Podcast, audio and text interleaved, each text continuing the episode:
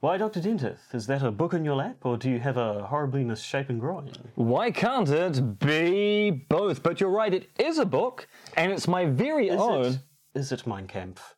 Why would it be Mein Kampf? Oh, maybe uh this is your way of telling us you're a secret Brazilian Hitler clone and you always have been. There is so, so much wrong with that statement. No, this is the book. This is taking conspiracy theory ah. seriously. A book that we have devoted a large amount of verbiage to and time on this podcast and features as its editor and occasional contributor Secret Hitler clone? me, myself, yours truly, Dr. M.R.X. Dentith, editor and contributor to Taking Conspiracy Theories Seriously. Well, that's good, I guess. All, all that all that Nazi talk was starting to make me worried there. You were the one making all of that Nazi talk. Frankly, I think it says a lot more about you than it says about me. They're beginning to suspect. Roll the theme. Roll the theme!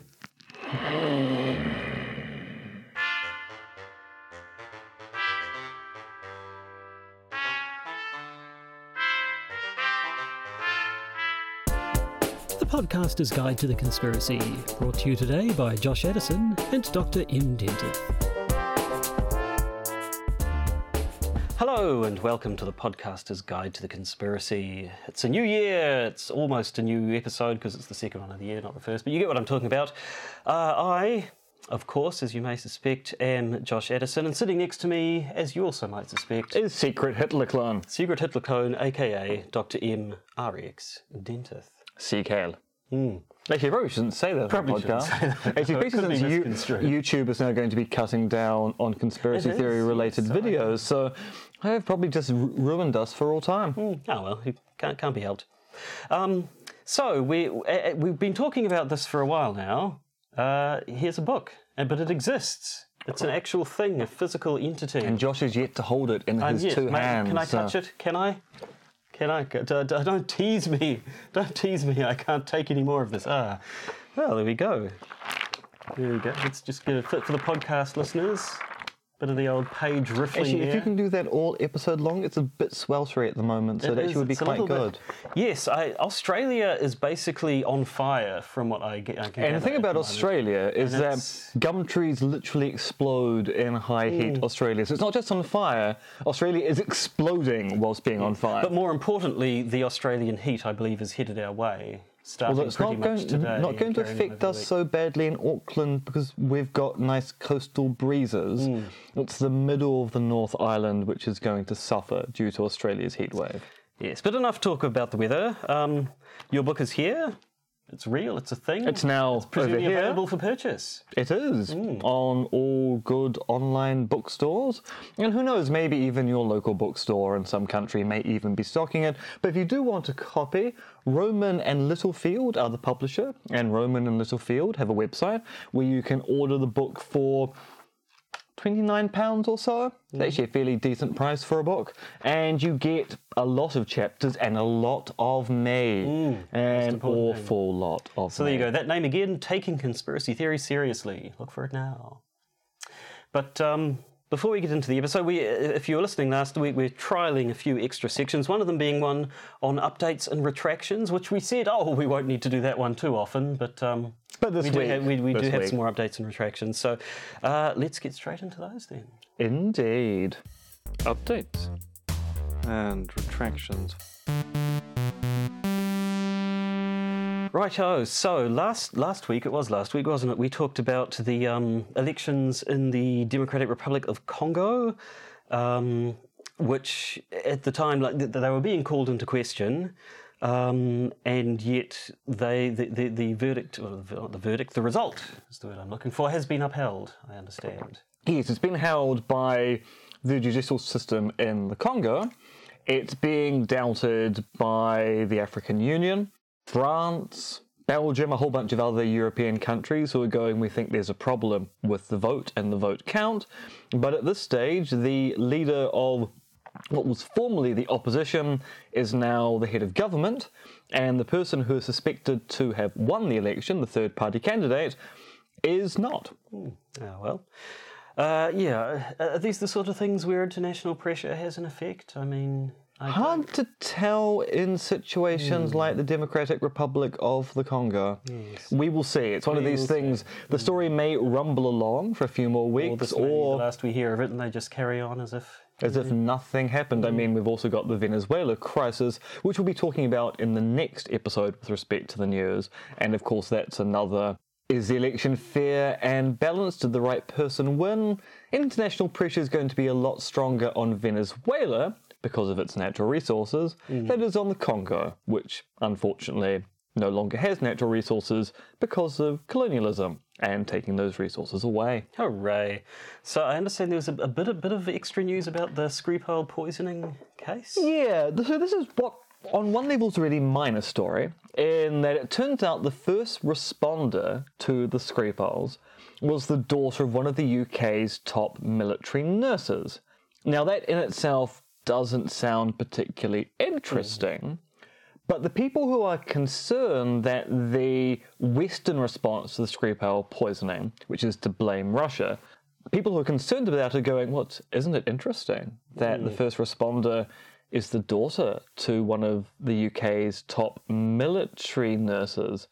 Doesn't that make you think the whole Porton Downs thing, the chem- chemical creation and testing site near to Salisbury, which confirmed the presence of Novichok as the poisoning a- agent, don't you think it's a bit suspicious? It's a military nurse involved here. So the story is rumbling away with people going, oh, oh, this kind of bolsters the claim that maybe the UK is pretending it was Novichok to blame the Russians for some other event. Hmm.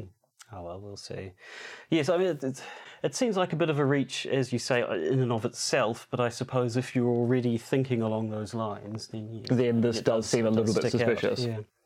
Um, and finally, now last week in our updates and retraction section, um, we, were, we, we were forced to confront the fact that uh, we actually cocked up our episode numbering. Well, see, we, we weren't controlling the fact we cocked up the episode numbering. We were facing the fact that numbers don't work like they used to.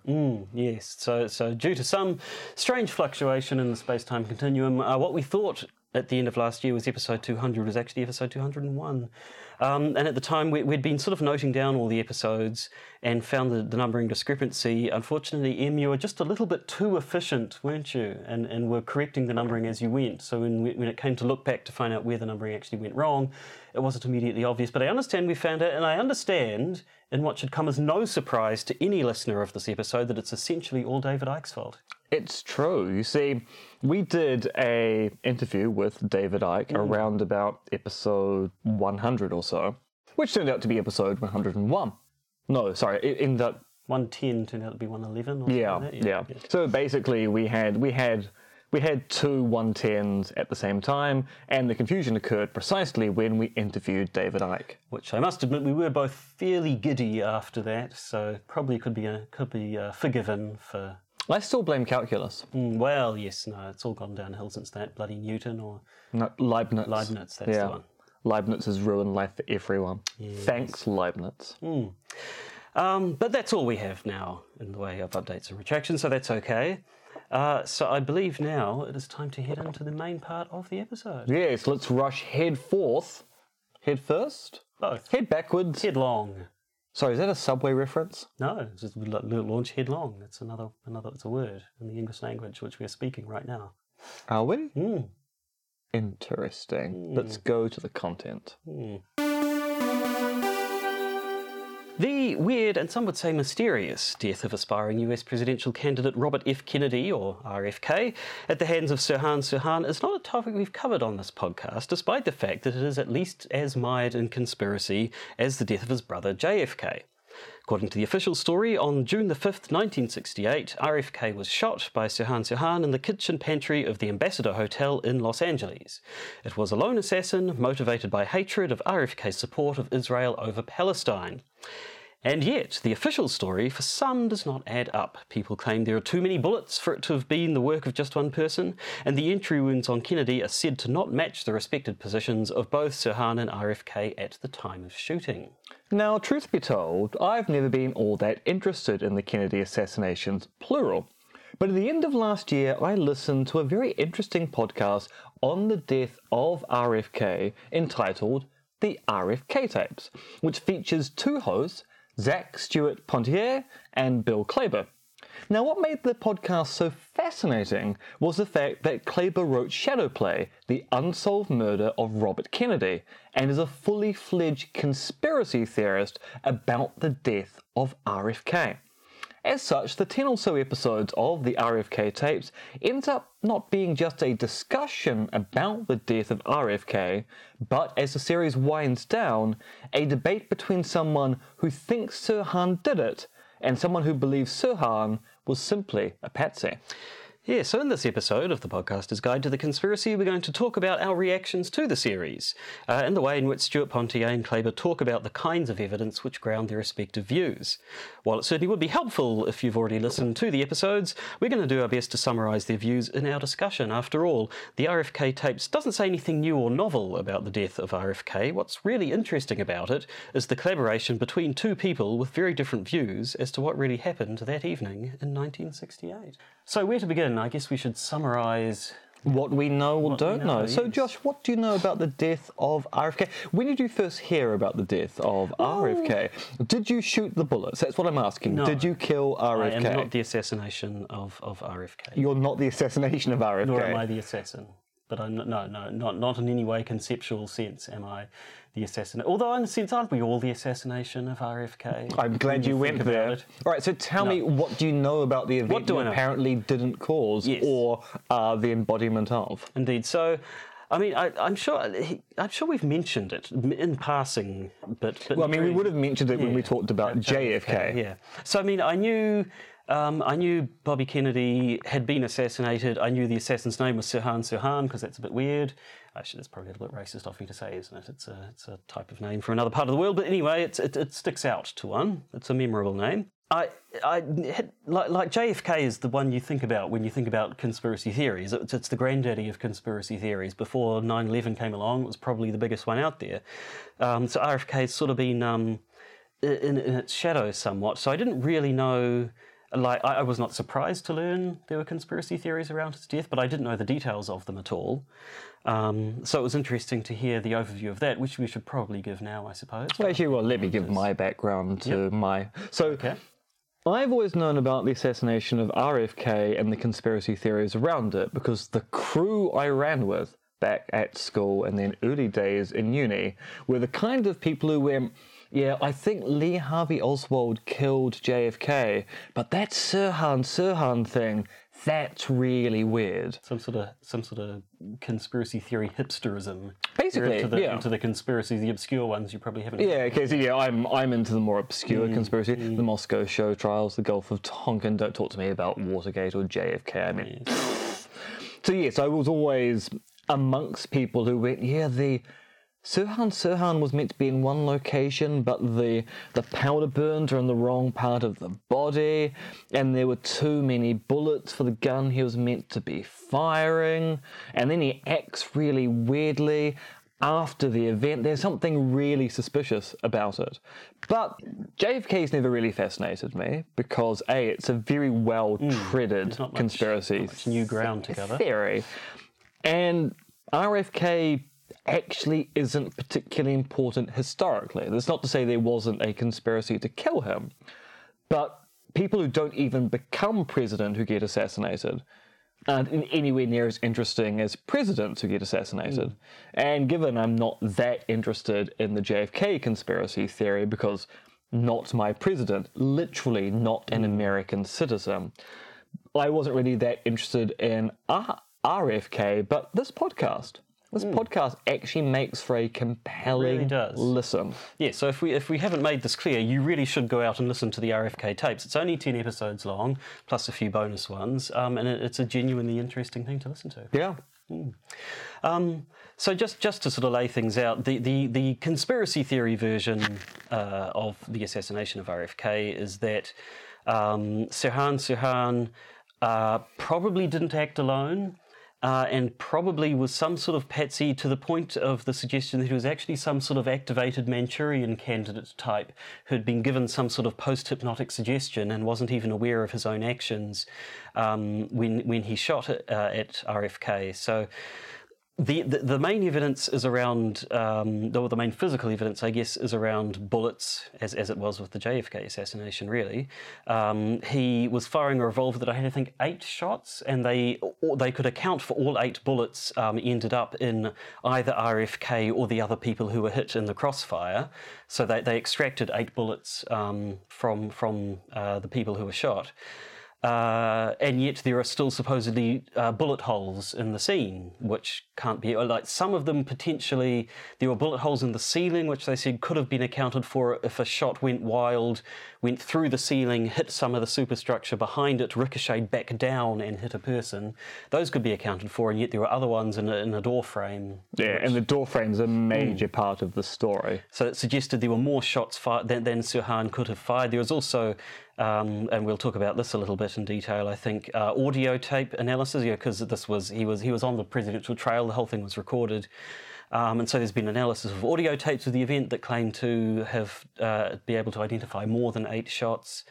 Um, and then there were the interviews with Sirhan Sirhan. Now this was one thing that I was not clear on, and and, and was not cleared up for me by the podcast there, there's some quite interesting interviews where, where Sirhan was hypnotized by a police psychologist or someone and gives a bunch of very strange responses when asked why he did it and, and so on. Why was that just sort of procedure to, to interview someone under hypnosis? Why would they have been hypnotizing him in the first place? That's a good question because that really I- isn't actually. There's no up, satisfactory answer in it. So Is my well, did back in the 60s? Well, I mean, in the 60s, the whole notion of mind control and hypnotic suggestion and things were a much stronger prevalent force in trying to account for evidence. I mean, this is the point in time we're looking at mind control experiments being hmm. committed by the American and Russian government at the time. Experiments that didn't actually result in much at all, but it was a serious contender. And I have to imagine at some particular point, someone suggested, well, you know, his actions are weird. Oh, actually, no, actually, no. Now I think about it, I was going to go for a nice conspiratorial one. They think he's a Manchurian candidate. Of course, he claimed not to remember Yes. the event. Mm. So you would use hypnotic regression Right. to try and get them back to that point. And then, of course, you get Sirhan, Sirhan's rather interesting responses, which are read as some as being simply normal responses hypnotic regression, and other people saying no, that's evidence of hypno-programming. Now, one of the things they say uh, right, at, I I think, in the first episode, right near the beginning of the podcast, is that um, because this had happened, this was after the assassination of JFK, and there were already conspiracy theories going around about JFK's assassination, and so the authorities. There, there was a, a real effort by the authorities to sort of do the investigation of this right. They didn't want to leave any sort of room for people to come in and say, "Oh, but what about this? What about this?" You know, surely they didn't want a Warren theory." Commission style response. Um, but unfortunately, it seems like their method of doing this was kind of just to to suppress anything that didn't didn't fit nicely, which ends up when you start seeing some of this, making things making it look like they did. Uh, have something to hide, although possibly it was simply that they wanted a nice, tidy story, not that they were actively hiding the truth. But there are a few. The the, the one that was really quite a quite a sort of eye opener for us in the in uh, in the in the twenty teens, uh, very nearly twenty twenty. Good God! Um, there, there, there's one particular interview now. Uh, another another section of the theory that sort of comes up and uh, is is less concrete than some of the other stuff is the idea that there were people seen around talking about the assassination, especially in particular a woman in a polka dot dress We got him. who we was got him. supposedly seen after the assassination running out saying, We got him. Now, there's one interview with a, a woman who claims to have seen this, this woman in the polka dot dress talking to a police officer about it.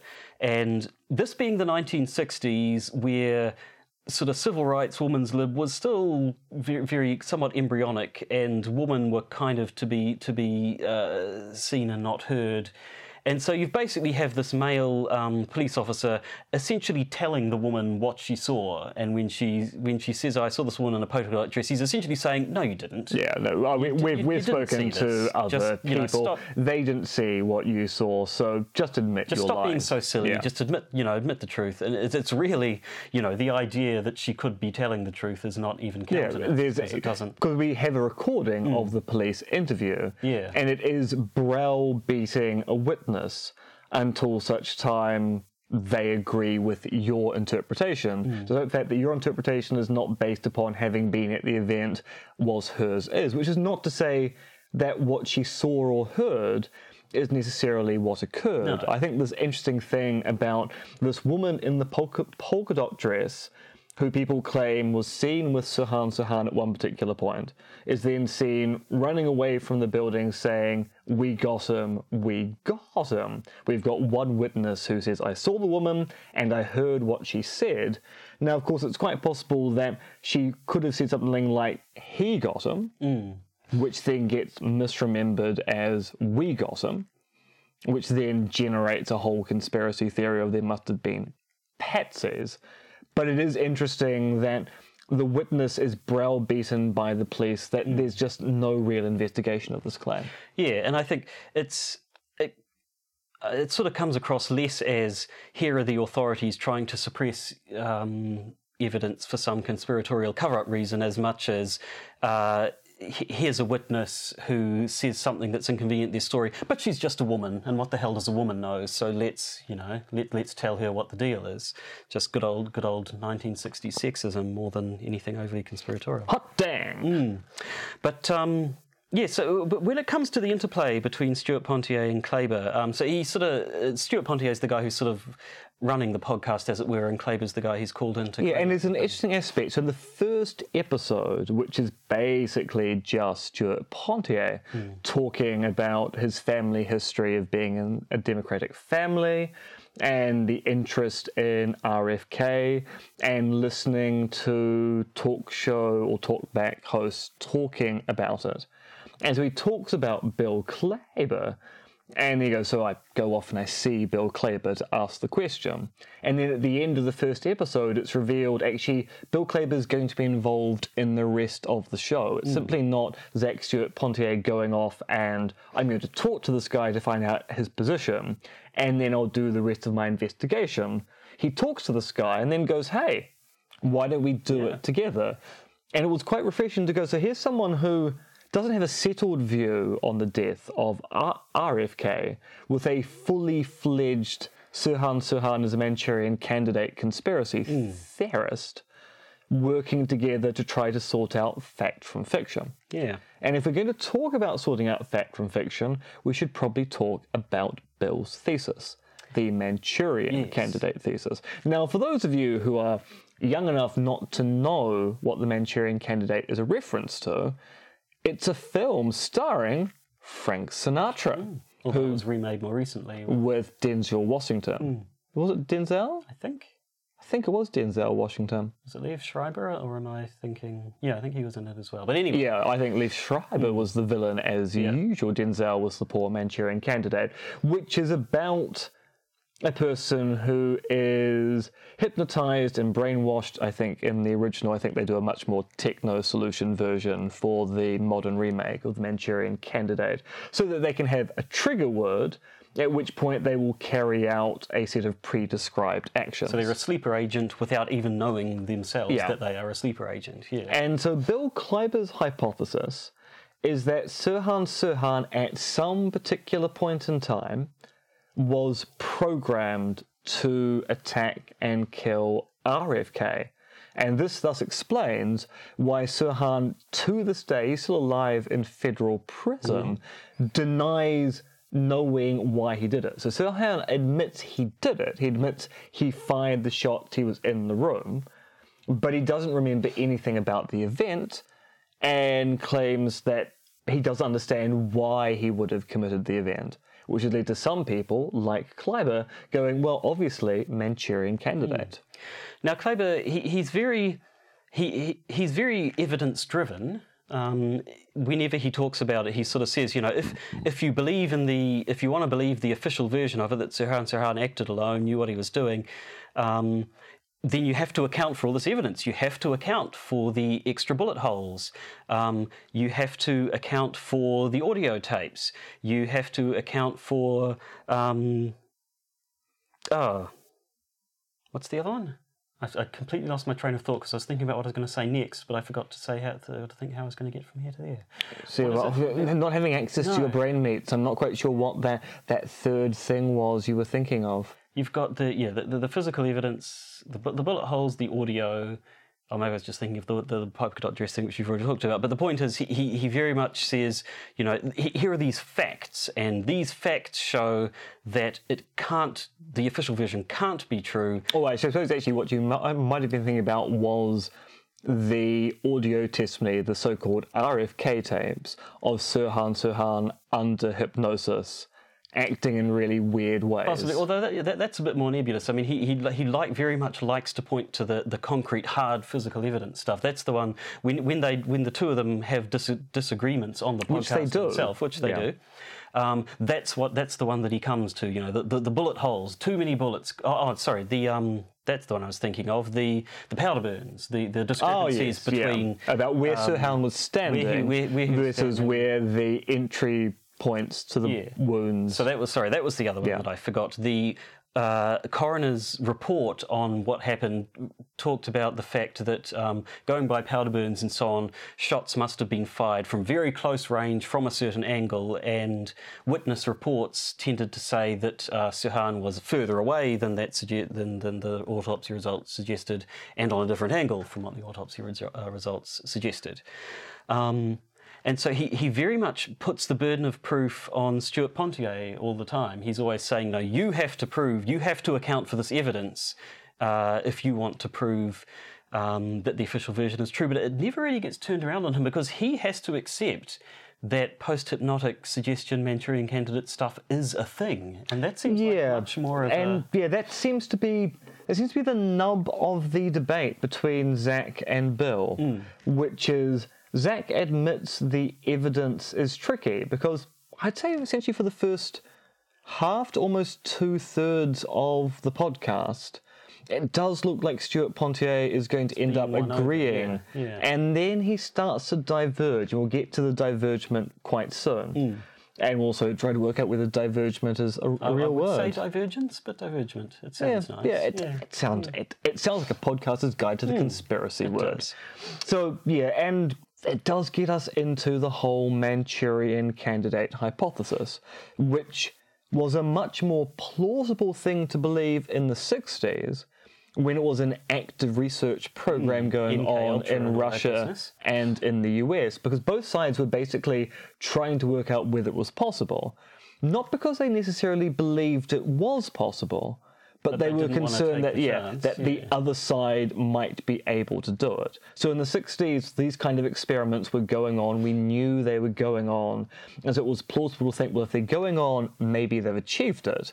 But of course, the consensus now, and maybe the consensus is part of the cover up, is that these experiments were by and large failures. Hmm. And that these things can't be done. And if they're going to be done, they're going to be done with implants now. And even that, people go, well, that's actually brain's a much more complex thing than people make it out to hmm. be, so that's probably not possible as well. So there is this kind of sticking point in the debate that Bill is right. There is awkward evidence with respect to the assassination of RFK that people who accept the official story, which is that Sirhan Sirhan fired all of the bullets and only Sirhan Sirhan's gun caused any injuries, has to explain the fact that there appear to be too many bullets and the powder burns are in the wrong location. Although there's a, there is a, a rival hypothesis hmm. which is non conspiratorial, or at least not as conspiratorial, which accounts for a lot of the stuff, which we'll get into when the third character in our drama comes into play. But yes, the Manchurian candidate thing is tricky because it's something which many people go, what's the evidence for the Manchurian candidate hypothesis? This physical evidence is awkward, but we need evidence that Manchurian candidates exist before we can start putting them into our stories.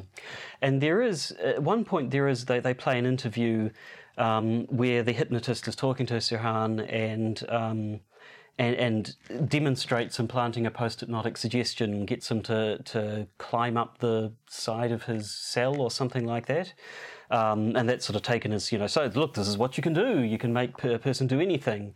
Um, but again, uh, th- that it's it's not it's not very definite. And I mean, at this stage, if Sirhan Sirhan has already got it in his head that this is how he's going to defend himself, he's going to claim that he wasn't in control of his actions. Well, then he'd he'd play along with that anyway. Yeah, So and actually, you know, from what we know about hypnosis today, hypnotic states are not so much about being compelled.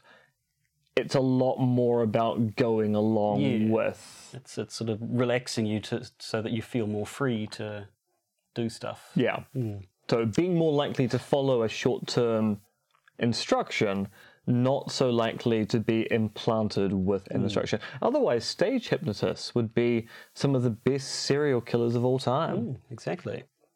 Uh, but anyway, so you, you you sort of you've got these two viewpoints, and it, it, it's just a bit of a shame, really, that he doesn't go harder on Klaber about how can you actually base you know, have a theory which is based on something that seems to be so uh, almost sort of science fiction.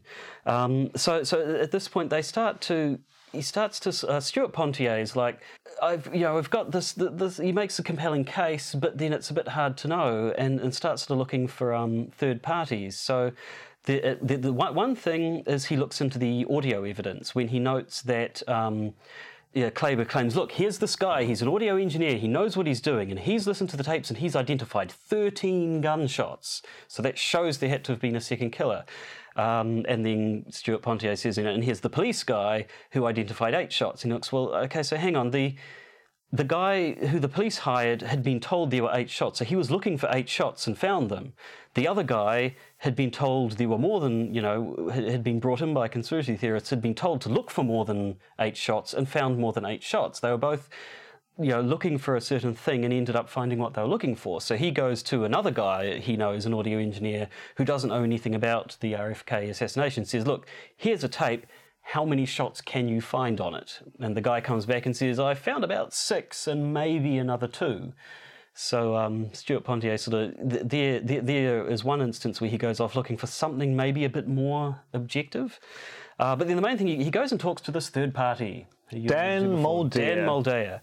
He was a conspiracy theorist, uh, a, a contemporary of Bill Klaber's, uh, um, who looked into the um, RFK was quite convinced that there was something very suspicious about the assassination. Um, he he was a reporter, was he? I think. Yeah. investigative reporter. Um, and but in the end, he actually changed his mind. Um, And what's interesting is that he chases down the third option. So the option that Moldea looks at is that Kennedy's bodyguard was armed and in the room. And so Moldea goes, well, look, if we've got too many bullets, we know there are two people with guns in in the room. And we are also in a situation where we know that if someone was firing at the person you're hired to protect, then you're likely to fire back. Hmm. And he goes, Well, this person's standing behind RFK, which means they're in the position where they could have accidentally fired shots into RFK's body. And then, of course, you'd have a cover up of some kind to cover up the fact that actually wasn't Sirhan Sirhan who committed the fatal shots, or if he did, there was help accidentally. So maybe the real story here is not a conspiracy to make Sirhan Sirhan look like the assassin because he's a patsy for a Manchurian candidate style thing. Maybe the real story here is that actually the bodyguard aided the death and then yeah, and then somehow they covered that particular bit up.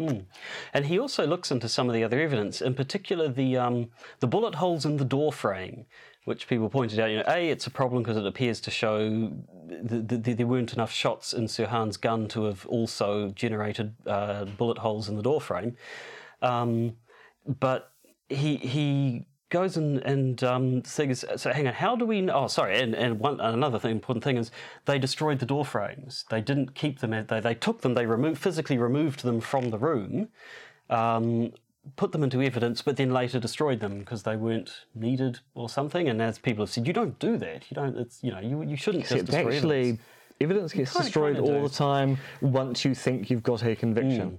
Um, but the point is, he went and he went and looked into that a bit further, and was like, okay, so how do we know there were bullet holes there? Because uh, the police officer says, oh, so it was someone, it was like a forensic person came and did, did a crime scene, you know, investigation and found these extra ones, and he eventually found out that the person who identified these bullet holes was just a, a regular police officer who happened to be there at the time. With no forensic, With no forensic training whatsoever. So saw pockmarks and holes in a door frame, attributed to them to gunshot impacts, and of course, because we don't have the door frame, we actually now don't know whether those were good identifications or not. Hmm.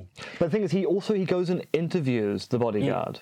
Oh, sorry, yes, I thought you were going to say Sirhan, which he also does, but yes, the bodyguard. Yeah. Uh, and so he interviews the bodyguard and he presses the bodyguard about his hypothesis. And he becomes convinced the bodyguard isn't lying. And that the bodyguard had nothing to do with the event at all. And then goes, well, because we are no longer sure how many gunshots there actually were, because the door frame analysis is not good.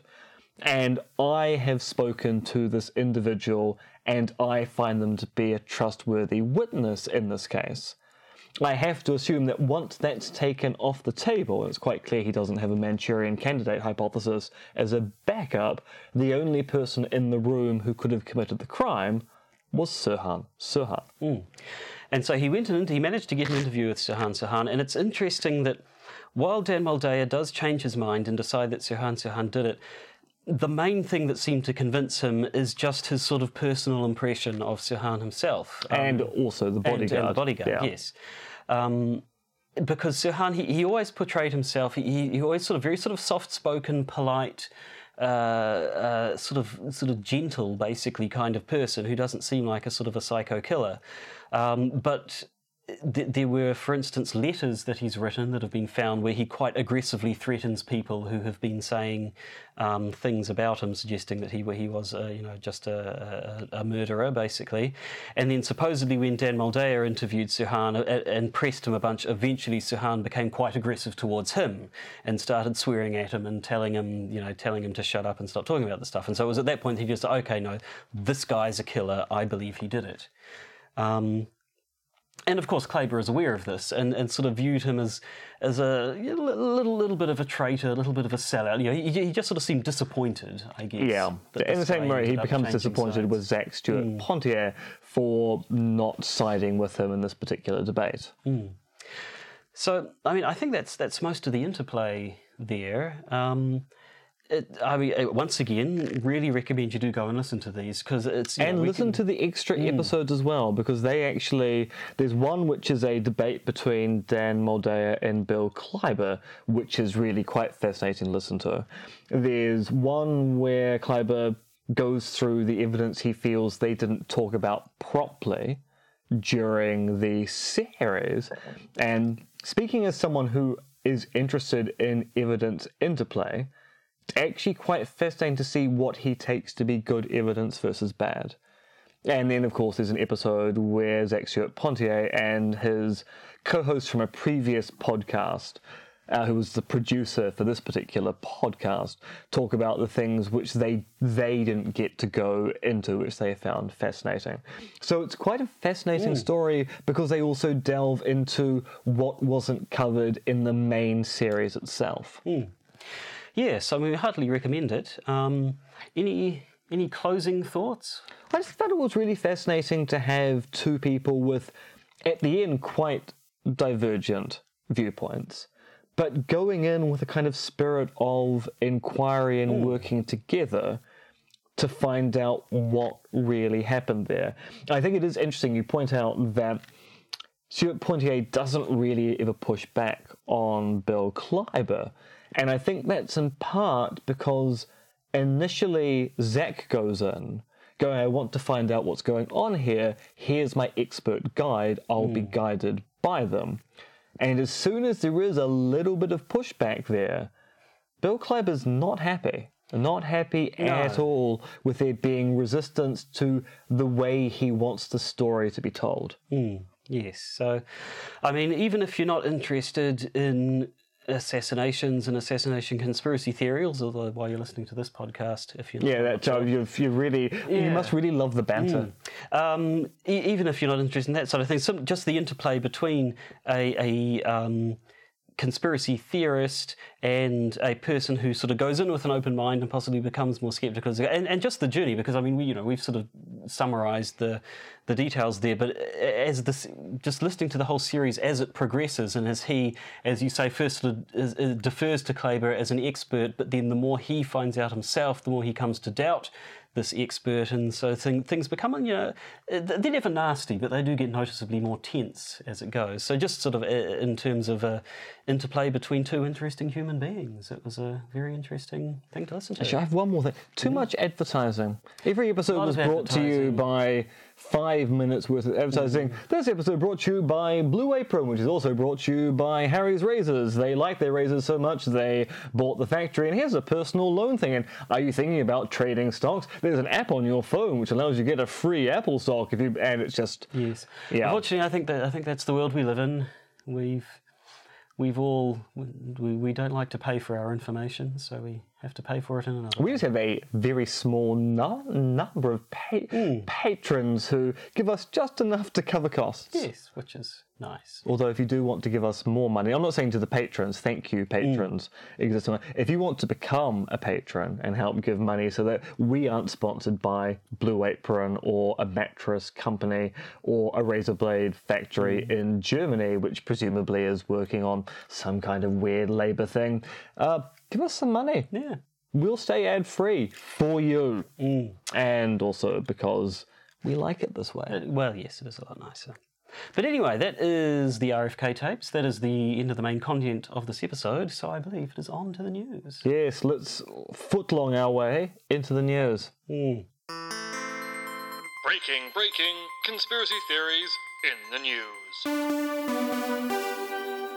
Now, I'm not sure we've ever really talked about Max Spiers, maybe only in passing, but his death on July the 16th, 2016, led to a number of conspiracy theories. Spiers was a UK conspiracy theorist who, among other things, believed he'd been altered as a child to become a super soldier with supernatural powers. In July of 2016, he was visiting Warsaw. On the 16th, he collapsed on a sofa and could not be revived medically. His death was not reported to the authorities until August, at which point his body had already been returned to the UK. As such, Polish authorities could not perform an autopsy to ascertain the cause of death.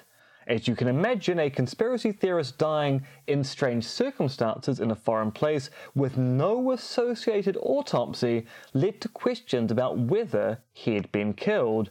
And what didn't the authorities want people to find out? These questions so concerned the British authorities that they opened an inquest, which produced its findings on the 7th of January this year. The conclusion Spiers died of an overdose and due to complications due to pneumonia. So, a tragic but seemingly unconspiratorial end, or I guess that's what they want you to think. Indeed. Thoughts on that? Uh, who is, is that the same guy who died and was supposedly sort of had vomiting up black stuff and something overseas? There was a- Oh yeah, there was there was some talk that guy or at is the a time. different guy? No, I'm pretty sure that was Max Spiers because Okay. it's, it's a UFO related Yeah, thing. yeah. yeah, I re- we've mentioned it, but um, yeah, nice to but see. only really in passing. Uh, moving on. back in episode 165, which was really episode 166, Thank you, David Icke. we talked about the US Defense Department's Advanced Aerospace Threat Identification Program, which was their UFO hunting program that ran from 2007 to 2012. Well, now, a more recent Freedom of Information query has revealed an interesting list of other research projects that the DoD has funded. With titles like Inertial Electrostatic Confinement Fusion, Positron Aerospace Propulsion, Invisibility Cloaking, and Traversable Wormholes, Stargates, and Negative Energy, it certainly seems like the Pentagon is keen to investigate all sorts of science fiction sounding concepts, if only to ensure that their competitors don't get an advantage over them. Sort of the. Um, The Russian mind the- control thing. Yeah, the mind control stuff we talked about in the main part. People are willing to um, investigate all sorts of stuff just in case it turns out to be real, so that their their adversaries don't get one up on them. But, And um, actually, something we didn't mention when we were talking about the RFK tapes and the mind control experiments. So people will use this as evidence of, well, look, they were investigating these things, they were pouring money into it, ipso facto, there must be something to it. When you actually look at the amount of money the Americans spent on things like mind control experiments, eh, the Stargate pro- program, and the like, actually fairly small budgets. Hmm. So they're going, we're taking a punt because there's a possibility something will come out of this, but we're not going to kind of spend the money we would spend, say, on a fighter jet. Hmm. So, you know, you get to do a project on doing remote viewing out at a ranch in Ar- Arizona. You're not going to be funded much, but we're going to give you a bit of money because if there's some promise, we'll fund more. But they didn't actually spend that much money on these things, Well- as I think is also true with this stuff. They're not Yes. pouring billions in, they're pouring tens of thousands. well, I think it was a little bit. It was a little bit more than that. I mean, small beans for the Defense Department is still an insane amount. Wasn't it the Pentagon last year who had failed to account for like billions of dollars? There, There is there are operating expenses which the Pentagon can't explain. Hmm. Yes, but uh, the, the article in which I, f- I read this the yeah, other ten to thousand is probably me low balling it because we live in Aotearoa, New Zealand, Hmm. where we don't even spend billions on our military forces, let alone tens of billions or trillions. in, the article that I first read this, there was sort of the, the, the comment that um, this does sort of show that, that you can get money out of the Defense, Defense Department for just about anything. And they seem to think that it was uh, uh, irrational to be spending, I guess, any amount of money. But anyway, yes. Pop culture news time. Negative energy. Sorry, yes, pop culture news. So they may have found Glenn Miller's plane. Now, Glenn Miller, for those of you not up to date on your Big band music, Such as myself. was a band leader in the 40s who disappeared heading from the UK to Europe during the war. His plane was never found, and like many missing celebrities, people have tried to find his remains while speculating on what really happened that fateful night. Well, now they have an idea of where the plane crashed into the ocean because, in shade of our MH370 story from last week, someone was out fishing at the time and said they saw the plane come down. They even noted down the coordinates at the time. So that's exciting. However, the part that concerns us is the claims about Miller's disappearance being kept deliberately quiet and the search stopped because it was thought that the plane was brought down by friendly fire or possibly even hit by unused bombs dropped by Allied planes returning from bombing runs over Ge- Germany. And not just that, even the Nazis were conspiracy theorizing about the disappearance of Glenn Miller. They at one time claimed he had made it to Paris and died there due to a heart attack whilst he was visiting a prostitute in a Parisian bordello. The crash, the Nazis said, was just a cover story. Well, I do like a good bit of celebrity disappearance conspiracy theory. And if it With a Nazi tinge. With a Nazi tinge and Parisian bordellos, all the better. Yeah. But yes, unfortunately, Blend, uh, uh, 40s big band music is not my jam. So Glenn Miller is not something I know much about. But I mean, the whole friendly fire thing um, is something we've seen before, hasn't it? Attempts to, or suggestions that things were covering up friendly fire incidents. And what was the one? What was the big ship? The Louis, Louis yeah, that's the one. Yeah, which was that. That wasn't suggested it was friendly fire, but suggested that they'd allowed it to be targeted by the Germans. Miss, well, this, I think the normal story was because it was a passenger li- hmm. liner. The standard story was it was misidentified as a military ship. But yes, there is a theory going around that they quite deliberately let the Germans make that attack as a pretense for Get the Americans yeah. into the war. Yeah. So many conspiracy theories so about many. pretenses to get the Americans. Why are the Americans just so disinclined? I mean, these days they go into wars willy nilly. I mean, they're going to invade Venezuela next. But in the 40s, so disinclined to get involved in a war. Hmm. What's changed, America? What has It changed? used to be cool, America. Yeah, America's still cool. That's where all the pop culture comes from. Like all the pop culture. What about Doctor Except for Who? Olivia Colman and Doctor Who, yes. Uh, but anyway, I believe we've reached the end of an episode. We have. We've talked Of course, there is things. patron bonus content There coming up. yep. For those of you who give us a dollar a month or so, you'll be hearing about Dave Rubin and Jordan Peterson's new Get Rich scheme. You'll find out why Nazis love NASA, and you'll also find out about the curious connection between Alice Walker and David Icke. But for the rest of you, um, here here is where we part ways until next week. This episode um, will probably be reaching you slightly later than usual episodes. Because we're recording it slightly later than usual episodes, so it will be reaching you slightly will, later. Yes, uh, on, There's on no account of- maybe about it. on account of my uh, head cold taking out my voice for a good three days or so. Actually, it's still just a little bit, a little bit crackly now. But but but but prior to this, on our Correctly, usual, vocal frying. indeed, on our, on our on our usual recording day, it was basically a barely audible croak. which would have actually made adjusting the levels on this thing No, really, yes. really awkward. So uh, next next week's episode, and unless one of us is struck down by something else, who knows what. Maybe maybe you will instead be the one who's all hoarse, probably on account of screaming, "You fool! You fool! You've killed us all!" at me or anyone else in your vicinity. It's true. I Mm. do scream that a lot. He does. Uh, but until then, um, I guess it is merely time to say adieu, as the French say, And la revedere, as my Romanian colleagues would say. and goodbye, I guess. See you in hell.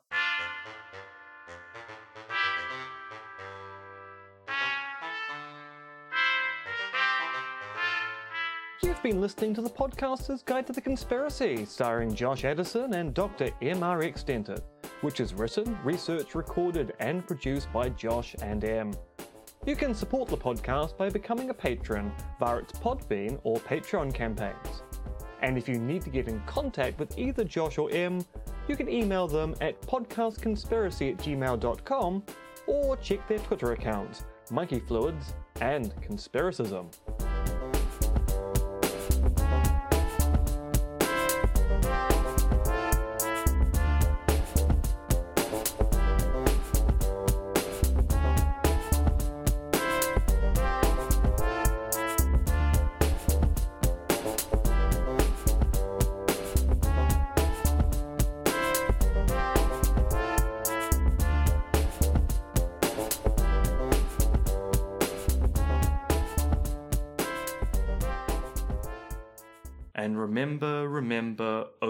December, what a night.